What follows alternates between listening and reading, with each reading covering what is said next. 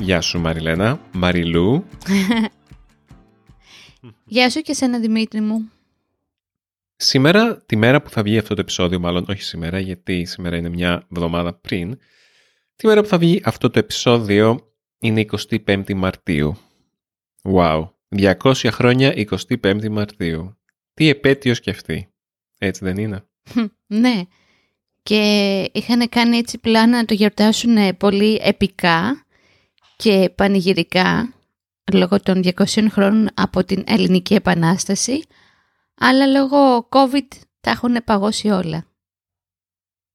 Αναρωτιέμαι αν η κυρία Γιάννα Αγγελοπούλου είναι απογοητευμένη ή άμα δεν την νοιάζει τόσο πολύ. Εννοείται είναι απογοητευμένη. Λες, και εγώ θα ήμουν στη θέση της, το περίμενε και το σχεδίαζε πώς και πώς. Τα λεφτά της τα πήρε όμως, φαντάζομαι.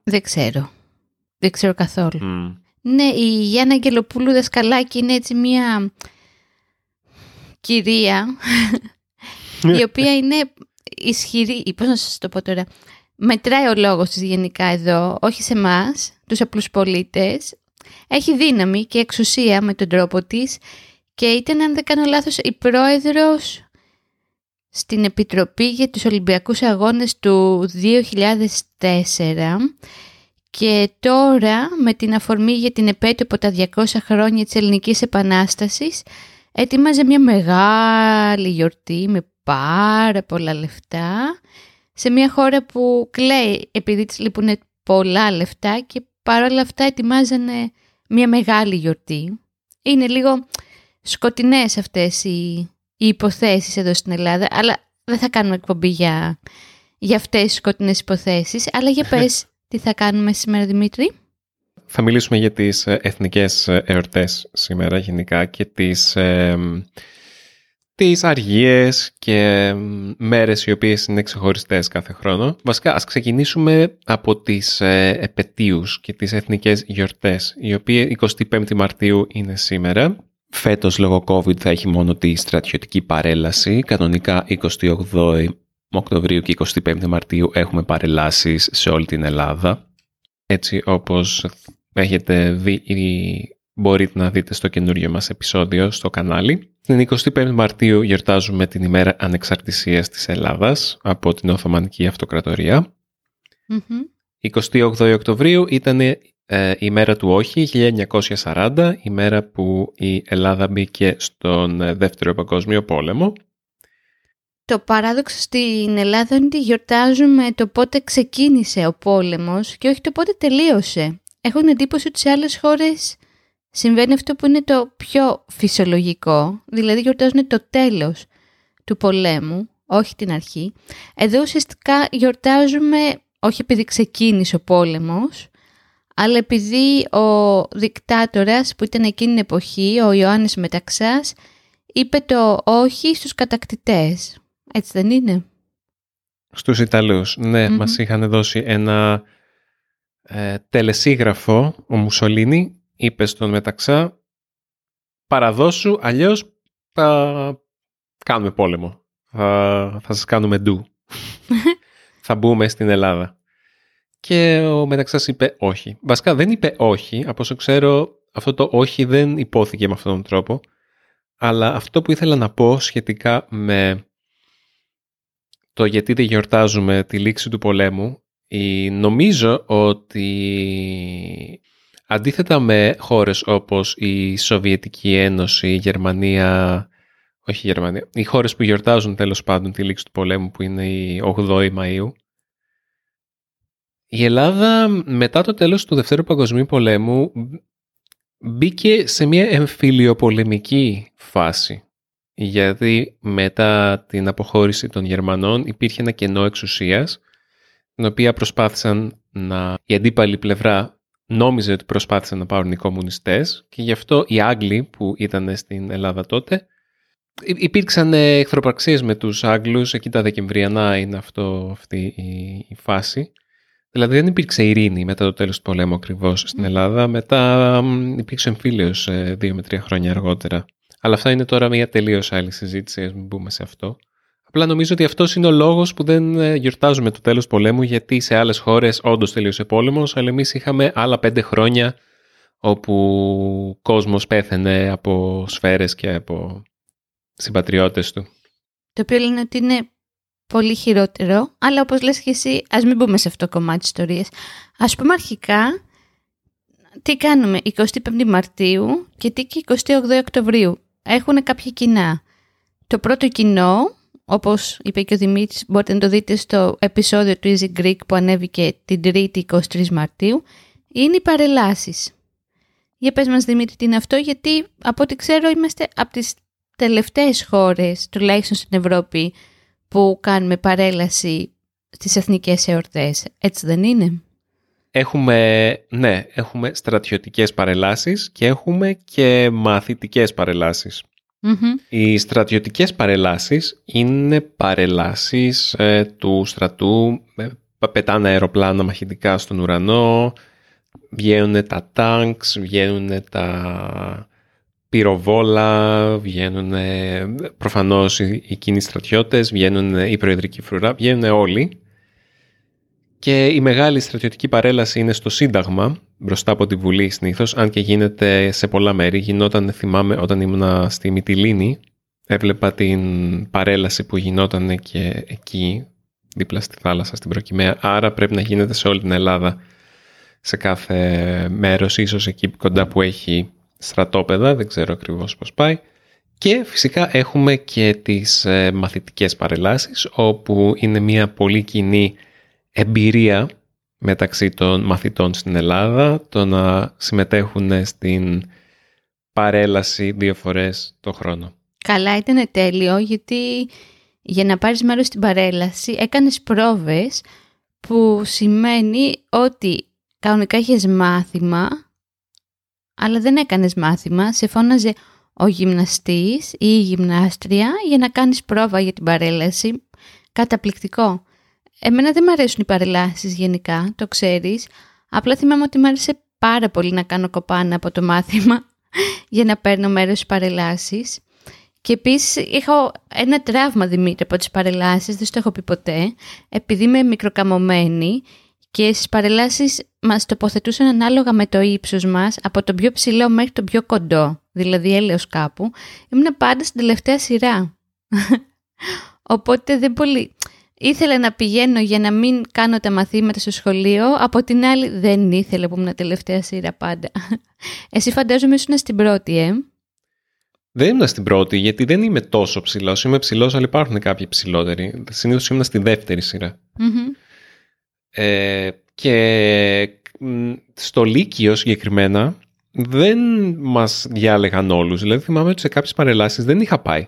Δεν με είχαν διαλέξει. Δεν ξέρω για ποιο λόγο. Δεν είχαν, μάλλον δεν... Ναι, δεν διάλεγαν πάντα όλους. Παίρνανε συγκεκριμένους. Όχι μωρέ, παίρνανε κάποιους κάποια χρόνια, κάποιους κάποια άλλα. Για να κάνουν όλοι κοπάνι. Δεν ξέρω. Δεν νομίζω ότι πήγαινε έτσι. Νομίζω ότι ήταν ποιους συμπαθούσε η γυμνάστρια ή ο γυμναστής. Γιατί αυτό το κομμάτι είναι στα χέρια των γυμναστών. Και νομίζω ότι υπάρχει ένας ανταγωνισμός μεταξύ των γυμναστών σε κάθε παρέλαση, σε κάθε δήμο. Ποιος θα έχει τους πιο πειθαρχημένους μαθητές και ποιανού η παρέλαση θα είναι καλύτερη. Ναι, γιατί πρόκειται περί πειθαρχίας. Αυτό δεν είναι η παρέλαση ούτως ή άλλως. Αυτό δεν προωθεί σαν μήνυμα και σαν εικόνα. Ναι. Ας μην μιλήσουμε όμως μόνο για τις παρελάσεις. Έχεις γιατί δίκιο. Αρκετά έχουμε ασχοληθεί με αυτές. Πριν κλείσουμε θα ήθελα να σχολιάσω ότι πριν 2 χρόνια στην τελευταία παρέλαση που έγινε πριν έρθει ο COVID είχε γίνει μεγάλος σάλος για κάποιες κοπέλες που είχαν μπει σε μια παρέλαση και είχαν κάνει το Ministry of Silly Walks, αυτό τον Monty Python, τον Monty Python, ναι, και είχαν φάει πάρα πολύ κράξιμο. Είχαν αποδοκιμαστεί πάρα πολύ από όλους όσους λένε ότι αυτό σπήλωνε τη μνήμη των πεσόντων στο αλβανικό μέτωπο. Ξέρεις αυτό το ότι της πραγματικά λιντσάρισμα. Ήταν και γυναίκες, οπότε καταλαβαίνεις τι υπόθηκε. Mm-hmm. Και αν και βλέποντας το βίντεο, νομίζω ότι ήταν λίγο κακόουστο γενικά, δεν ήταν τόσο καλό φτιαγμένο. Νομίζω ότι θέλει πάρα πολύ πάρα πολλά κότσια, για να μην το πω αλλιώς, να το κάνεις αυτό. Mm-hmm. Γιατί ήξεραν που μπλέκανε, αλλά το κάνανε παρόλα αυτά. Και νομίζω ότι η Ελλάδα χρειάζεται τέτοιου είδους παρεμβάσεις. Γιατί χωρίς να το καταλαβαίνουμε γινόμαστε όλο και πιο οπισθοδρομικοί και κολλημένοι σε κάποια πράγματα. Είναι σαν και... αυτό που λέγαμε με τα αρχαία μνημεία, συγγνώμη που σε διακόπτω. Ναι. Ότι πιστεύουμε ότι είμαστε μοναδικοί, κάτσε λίγο. Sorry. Έλα μου. Ναι, γενικά ακόμα και η ίδια η ύπαρξη των παρελάσεων μπορεί να αμφισβητηθεί πάρα πολύ. Λες και δεν υπάρχουν άλλοι τρόποι να τιμήσουμε τους ήρωες, τους πεσόντες, τέλος πάντων, πώς θέλεις να τους πεις. Αλλά οκ. Okay. Ο άλλος τρόπος... Δεν χρειάζεται να... Ναι, πες ναι. Μαριλού. Όχι ότι ο άλλος τρόπος είναι, το οποίο μου φαίνεται λίγο αστείο και αυτό, ότι στο σχολείο κάνουμε και γιορτές, παραμονή των μεγάλων αυτών εορτών, δηλαδή 24 Μαρτίου και 27 Οκτωβρίου, κάνουμε γιορτές, ακόμα και στο δημοτικό, που τα παιδάκια είναι 6 χρονών και κάνουν θεατρικές παραστάσεις. Κάποιο παιδάκι μπορεί να είναι ο Χίτλερ, άλλος να είναι ο Μουσολίνη, άλλος είναι ο Μεταξάς... Έχει και αυτό το folklore του. Δεν ξέρω σε άλλες χώρες αν υπάρχει κάτι τέτοιο. Γιορτή κάνουμε για να σου κάνω και γέφυρα, που εμένα ήταν η αγαπημένη μου γιορτή στο σχολείο, γιατί όταν έρχεται η 17η του Νοέμβρη. Για πες μας, Δημήτρη, τι γιορτάζουμε τότε. 17 Νοεμβρίου του 1973 ήταν όταν... ήταν κατά τη διάρκεια της Χούντας τότε, της...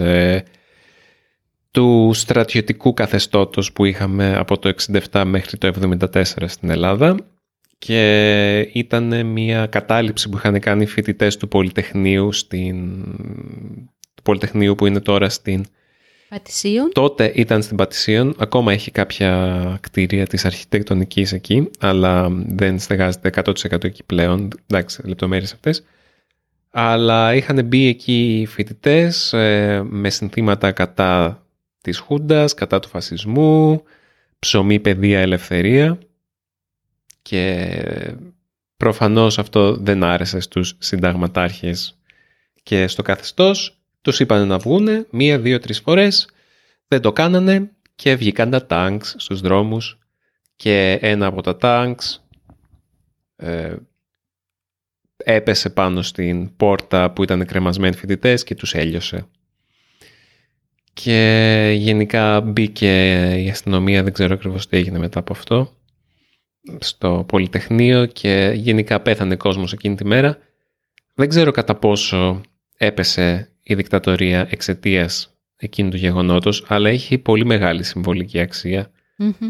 Αν και τώρα πλέον σιγά σιγά ξεφτίζει αυτό το όραμα, δηλαδή νομίζω ότι κάθε 17 Νοέμβρη που περνάει στην Ελλάδα όλο και λιγότεροι πραγματικά πιστεύουν σε αυτό, γιατί ζούμε σε ένα πολίτευμα αυτή τη στιγμή που εκπροσωπείται και έχει σε υπουργικές θέσεις ανθρώπους που χλευάζουν την αξία της 17ης Νοεμβρίου. Ναι, που είναι έτσι λίγο νοσταλγή της Χούντας, να τολμήσουμε να πούμε. Όχι μόνο νοσταλγή. Σε σχέση με το άμα ξεφτίζει συμβολικά ή μη η αξία του Πολυτεχνείου και το πώς πια προσεκίζεται από τον λαό εδώ πέρα στην Ελλάδα, φέτος υπήρξε μια ιδιαίτερα μεγάλη απήχηση και ο κόσμος βγήκε στους δρόμους 17η του Νοέμβρη, γιατί αυτή τη στιγμή εδώ στην Ελλάδα οι κυβερνώντες δεν συμπαθούν πάρα πολύ τα ελευθεριακά πράγματα, ας πούμε, όπως ήταν η πτώση της Χούντας και μια φοιτητική εξέγερση, αν μπορούμε να μιλάμε για κάτι τέτοιο. Και με πρόφαση την πανδημία απαγόρευσαν, λέει, από τις 15 Νοέμβρη μέχρι και τις 18 να μην κυκλοφορούν στον δρόμο παραπάνω από 3 άτομα μαζί, δηλαδή ουσιαστικά έμεσα απαγόρευσαν να γίνει πορεία για το Πολυτεχνείο. Φυσικά δεν ίδρωσε το αυτί του κόσμου και κατέβηκαν κατά χιλιάδες στις πορείες. Οπότε έχει να κάνει και με το σε ποια εποχή βρίσκεσαι και τι μηνύματα παίρνεις από αυτούς που σε κυβερνάνε. Κάπως σχετίζεται και αυτό, και επειδή υπάρχει έτσι μια πολύ μεγάλη πίεση αυτή τη στιγμή στην Ελλάδα και σε όλο τον κόσμο, αλλά ένα παραπάνω εδώ, σε σχέση με την πανδημία και τη διαχείρισή της, ο κόσμος απελπίστηκε και κάπως ήταν μια πράξη και συμβολική το γεγονός ότι κατέβηκε στο δράμα, όχι μόνο για να τιμήσει το πολυτεχνείο του τότε, αλλά όπως υπήρχε ένα σύνθημα που κάποτε φωνάζαμε όταν κατεβαίναμε στο δρόμο, ο Εμπρόζιο της γενιάς μας στα πολυτεχνία. Εντάξει, αυτό είναι μια μεγάλη παρένθεση, αλλά ήθελα να το πω. Νομίζω ότι ο λόγος που έχει αμαυρωθεί η μνήμη του Πολυτεχνείου είναι ότι κάποιοι που πρωτοστάτησαν στην οργάνωσή του και κάποιες φιγούρες που υπήρξαν μετά τη μεταπολίτευση κάπως ήταν οι μπροστάριδες του συστήματος που υπήρξε με το Πασόκ. Ναι. Που από σύμβολα της αριστεράς, της ελευθερίας κτλ. Γίνανε σύμβολα αυτής της διαφθοράς που στοίχησε πολύ στην Ελλάδα τελικά. Mm-hmm. Και ακόμα στοιχίζει. Και ακόμα στοιχίζει. Νομίζω ότι οι δεξιοί που δεν έχουν την καλύτερη γνώμη για το Πολυτεχνείο εστιάζονται σε αυτό. Ότι υπάρχει μια υποκρισία και μια νοσταλγία για κάτι το οποίο ήταν καταστροφικό. Κάνοντας τον δικηγόρο του διαβόλου εδώ πέρα, έτσι. Νομίζω ότι αυτή είναι η... Αλλά, ναι. Αυτό που λες, έχεις δίκιο. Δηλαδή, η περσινή 17η Νοεμβρίου ήταν διαφορετική από τις υπόλοιπες και στο πλαίσιο της πανδημίας, όπου η κυβέρνηση πέρσι το καλοκαίρι δεν απαγόρεψε ακριβώς τις διαδηλώσεις, αλλά έκανε κάτι σαν απαγόρευση διαδηλώσεων, απαγόρευση συναθρήσεων, ότι πρέπει να έχεις ειδική άδεια, mm-hmm. άμα θες να κάνεις μια συνάθρηση και άμα υπάρξουν επεισόδια συλλαμβάνεται ο διοργανωτής της πορείας ή της συνάθρησης. Τέλος πάντων, όλα αυτά. Ο οποίος σύμφωνα με την σημερινή κυβέρνηση τον τελευταίο καιρό είναι πολύ της μόδας να λένε ότι διοργανώνει όλες τις πορείες που γίνονται ο ΣΥΡΙΖΑ. Άλλη κουβέντα, μην την κάνουμε τελείως πολιτική τη σημερινή εκπομπή του podcast. Μην ξεφύγει το πράγμα. Ξεχάσαμε να πούμε ότι 25η Μαρτίου είναι διπλή γιορτή. Γιατί, ποια είναι η ιστορία από πίσω, γιορτάζει και ο Ευαγγελισμός, θα το λέω, της Θεοτόκου, δηλαδή είναι η μέρα που ένας άγγελος έδωσε ένα κρίνος στην Παναγία και έμεινε έγκυος, συγγνώμη που γελάω, από τον κρίνο αυτό και γέννησε τον Χριστό. Θεέ μου, ψυχεδέλεια. Άμα το σκεφτείς, είναι λίγο τρομακτικό, γιατί είναι τόσο βαθιά μέσα στη θρησκεία που... τη σημαντικότερη θρησκεία στην Ελλάδα τουλάχιστον και στον δυτικό κόσμο, κάτι τόσο περίεργο. Δηλαδή, γιατί μια παρθενογένεση. Θέλω να πω, τι είναι η Παναγία Σαλαμάνδρα ή ψαλιγκάρι που μην χρειάζεται γονιμοποίηση. Δηλαδή, γιατί δείχνει ότι το σεξ και η σεξουαλική πράξη για τη γονιμοποίηση και την αναπαραγωγή, ότι έχει κάτι το βρώμικο, κάτι το... Είναι μοιασματικό. Ναι, ακριβώς. Οπότε η Παναγία δεν θα μπορούσε ποτέ να κάνει σεξ, δεν θα μπορούσε να έχει μια φυσιολογική... Θα μου πεις, από την άλλη... για να βγάζει νόημα αυτό το ότι είναι γιος του Θεού, θα έπρεπε να κάνει σεξ με τον Θεό η Παναγία. Έτσι δεν είναι? Δεν ξέρω. Το οποίο είναι, αυτό και είναι βέβυλο σαν ρίση, σαν σκέψη κτλ. Οπότε κάπως πρέπει να γίνει που να... Βρήκαν μια μέση λύση. Έχει και κάτι να έχει και κάτι το μυστήριο και κάτι το θαυματουργό. Αλλά...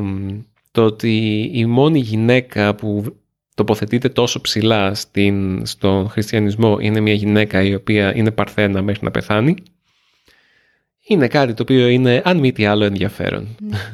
Είναι όπως όταν είχα πει στον 10χρονο ανεψιό μου ότι περιμένω μωρό, με κοίταξε με γουρλωτά μάτια και μου λέει «Συγγνώμη, Πώς περιμένεις μωρό ενώ δεν έχεις παντρευτεί?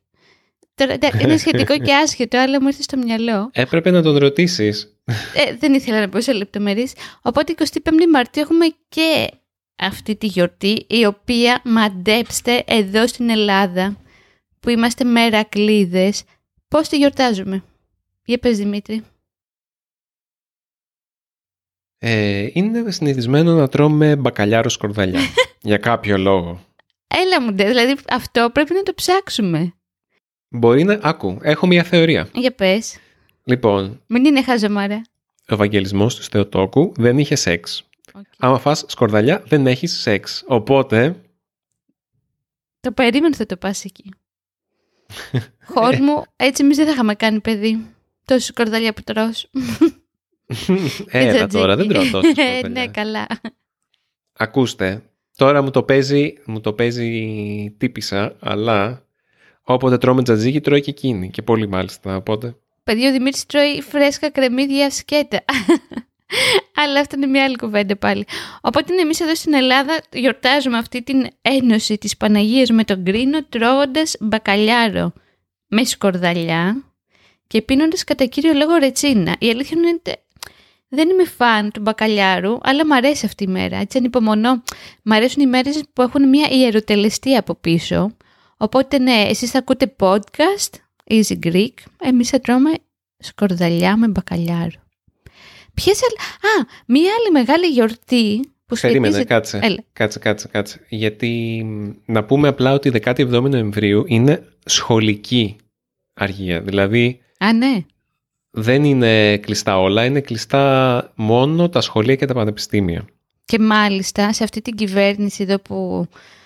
Ωχ, Θεέ μου, έχουν επιλέξει κάποιοι, η Υπουργός Παιδείας, αν δεν κάνω λάθος, είπε ότι να καταργηθεί η γιορτή αυτή. Δηλαδή να γίνει κανονικά μάθημα, ότι δεν έγινε και τίποτα, ρε παιδιά τώρα, έλα.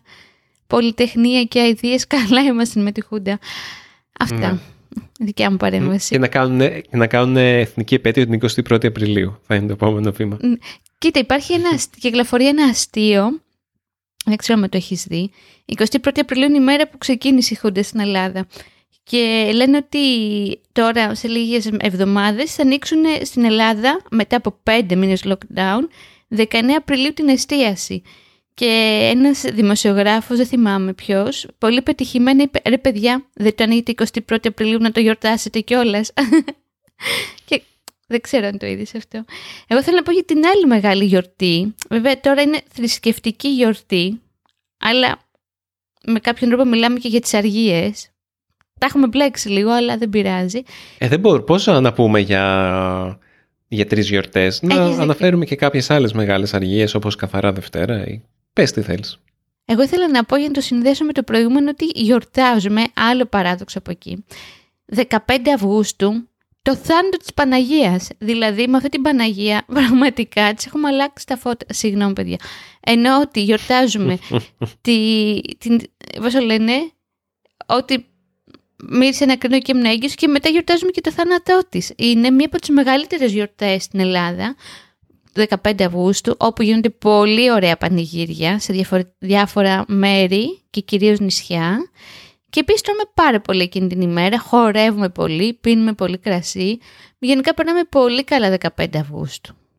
Θυμάσαι, τώρα έτσι μου ήρθε στο μυαλό κάτι ταξιδιάρικο, ένα μοναστήρι που γιορτάζει 15 Αυγούστου, πολύ έτσι που το αγαπήσαμε και ας μην είμαστε πολύ της θρησκείας και εσύ και εγώ.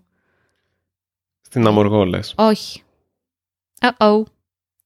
Στους Λειψούς. Δεν είναι μοναστήρι. Εντάξει, σαν μοναστήρι. Μια εκκλησία. Μια εκκλησία, έχεις δίκιο. Έχει διαφορά το ένα από το άλλο. Το θυμάμαι, ήταν η Παναγία ή πώς τη λέγανε. Λοιπόν, να το πω εγώ σωστά γιατί δεν το θυμάσαι. Στους Λειψούς, που είναι ένα εξαιρετικά όμορφο νησί στα Δωδεκάνησα, υπάρχει μια εκκλησία πολύ ιδιαίτερη, γιατί είναι η Παναγία του Χάρου. Και είναι, εγώ είχα κλάψει παιδιά πάρα πολύ σε αυτή την εκκλησία μέσα, που γενικά δεν κλαιώ σε εκκλησίες. Σε αυτή την εκκλησία υπάρχει εξής ιδιαιτερότητα. Η Παναγία στο εικόνισμα, τέλος πάντων, που αποτυπώνεται, κρατάει το Χριστό στην αγκαλιά της, όπως συνηθίζεται, όχι μωρό, αλλά πάνω στο σταυρό. Πολύ κλάμα. Για δικούς μου λόγους. Και μάλιστα η παραμονή γιορτάζει όλο το νησί και ξεκινάνε και κάνουν το γύρο της εικόνας της Παναγίας, γιατί αυτό συνηθίζεται. Παραμονή 15 Αυγούστου, το κάνουμε αυτό και στην Κίμολο, από που κατάγομαι. Παίρνουμε την εικόνα της Παναγίας και την κάνουμε βόλτες στο νησί και ακολουθεί ο κόσμος από πίσω. Πάρα πολύ όμορφο και αυτό.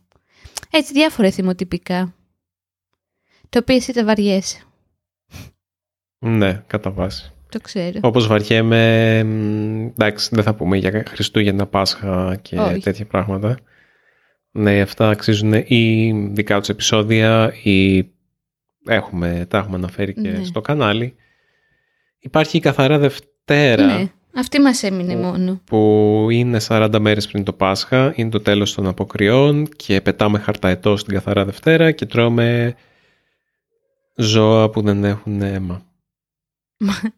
Είπε ο χορτοφάγος Δημήτρης με μισή ψυχή και μισή φωνή.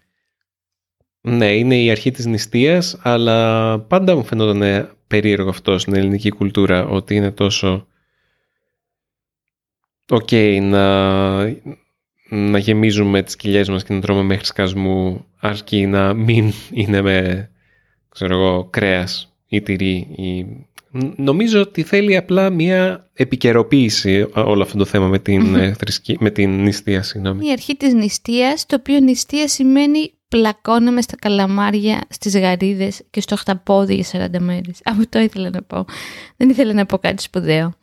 Εσύ? Κανονικά δεν πρέπει να τρως και όλα αυτά. Πρέπει να τρως μόνο την Καθαρά Δευτέρα. Μετά πρέπει να τρως χόρτα και πράγματα χωρίς λάδι και τέτοια. Άμα είσαι αυστηρός. Εγώ δεν ξέρω κανέναν να το κάνει αυτό. Να σου πω την αλήθεια. Η γιαγιά σου δεν έκανε νηστεία μέχρι και το 15 Αύγουστο? Μόνο το 15 Αύγουστο έκανε. 15 μέρες, όχι 40. Μ' αρέσει Καθαρά Δευτέρα. Μ' αρέσει αυτή η παρεϊστική νοοτροπία. Φτιάχνω χαρταετό, πηγαίνω στο Φιλοπάπου, που είναι ένας πολύ όμορφος ζωλάφος στην Αθήνα. Και πετάω και το χαρταετό, κάνω πικνίκ, τρώω λαγάνα, που είναι ένα special ψωμί που τρώμε μόνο την Καθαρά Δευτέρα. Πάρα πολύ ωραία. Γενικά μου αρέσουν οι γιορτές. Μ' αρέσει οποιαδήποτε αφορμή να γιορτάζω.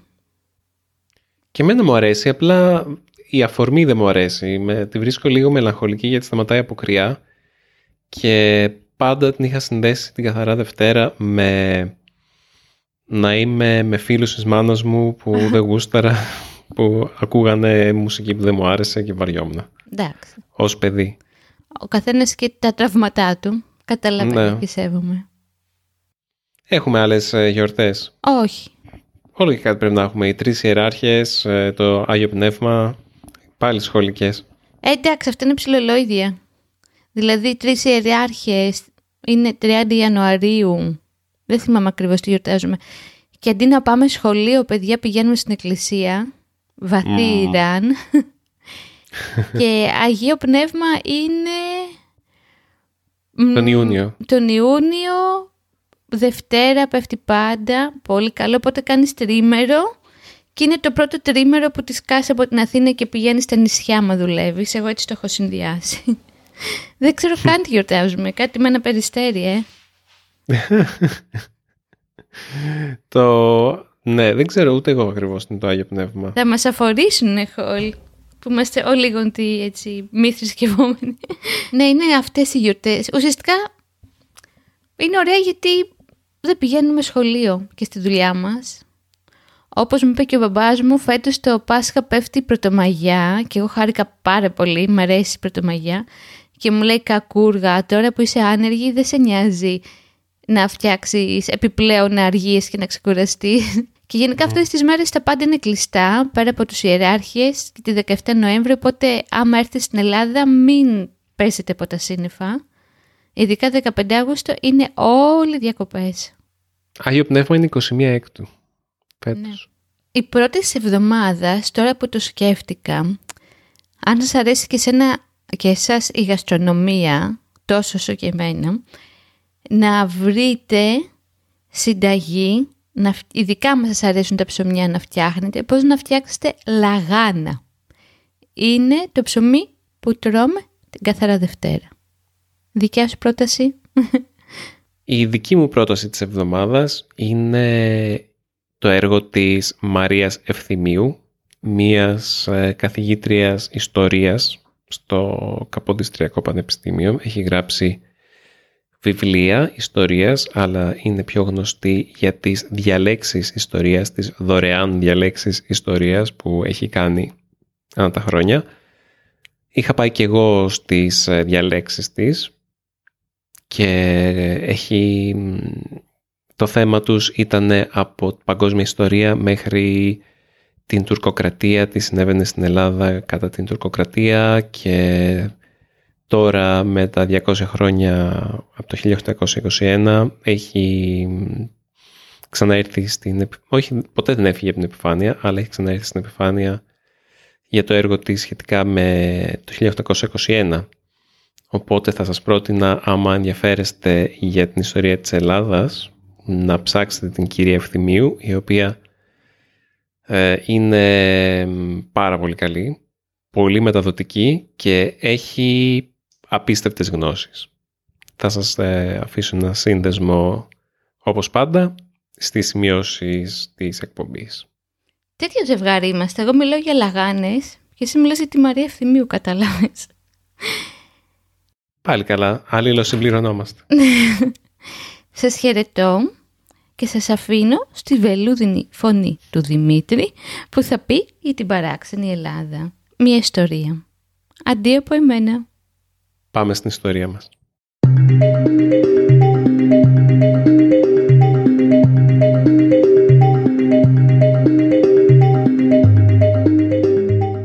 Στην παράξενη Ελλάδα σας διαβάζω ένα απόσπασμα του ομώνυμου βιβλίου γραμμένο από την ομάδα του παράξενου ταξιδιώτη για ένα μέρος που ίσως να μην ξέρατε. Ελπίζω να σας κινήσω την περιέργεια και να σας ξυπνήσω την φαντασία. Το σύμβολο του ελληνικού πνεύματος. Εάν αποφασίσετε να επισκεφθείτε το ακριτικό νησί του Καστελόριζου, μην αμελήσετε να προσέξετε στην πλατεία χωραφιών της πόλης την προτομή της κυράς της Ρο. Τοποθετήθηκε εκεί προς τιμή της Δέσποινας Αχλαδιώτη, η οποία έμεινε στην ιστορία για μια παράδοξη, στα μάτια του σύγχρονου Έλληνα, συνήθειά της. Από το 1943 έως και το 1982, όταν και πέθανε, ήταν η μόνη κάτοικος της ακριτικής Ρο, υψώνοντας κάθε μέρα στη βραχονησίδα την ελληνική σημαία. Όπως αναφέρει μάλιστα ο συγγραφέας Κ. Χονδρός, όταν με διαταγή των Άγγλων εγκαταλείφθηκε ομαδικά το Καστελόριζο, εκείνη παρέμεινε μόνη στη Ρο και με θάρρος και ψυχραιμία αντιμετώπισε όλους τους κινδύνους. Χάρη σε αυτή την ηρωίδα, το μικρό αυτό νησί παρέμεινε ελληνικό, στο οποίο ύψωνε τη σημαία ή χαιρετούσε με αυτή τα διερχόμενα πλοία. Και εκείνα ανταπέδιδαν το χαιρετισμό με τα σφυρίγματά τους. Πολιτιστικός οδηγός Καστελόριζου, κόσμημα του Αιγαίου. Για όσους από εσάς δεν αρκείστε στην προτομή για να αποτείνετε φόρο τιμής στην άγνωστη αυτή ηρωίδα, μπορείτε να μισθώσετε ένα καίκι από το λιμάνι του Καστελόριζου για να σας μεταφέρει έως το ακριτικό νησάκι. Εκεί θα έχετε την ευκαιρία να δείτε από κοντά το σπίτι που διέμενε με την τυφλή της μητέρα και τον άνδρα της, πέθαναν αρκετά χρόνια πριν την ίδια, αλλά και τον τάφο που φυλάσσεται το νεκρό της σώμα. Αυτή ήταν η παράξενη Ελλάδα για σήμερα.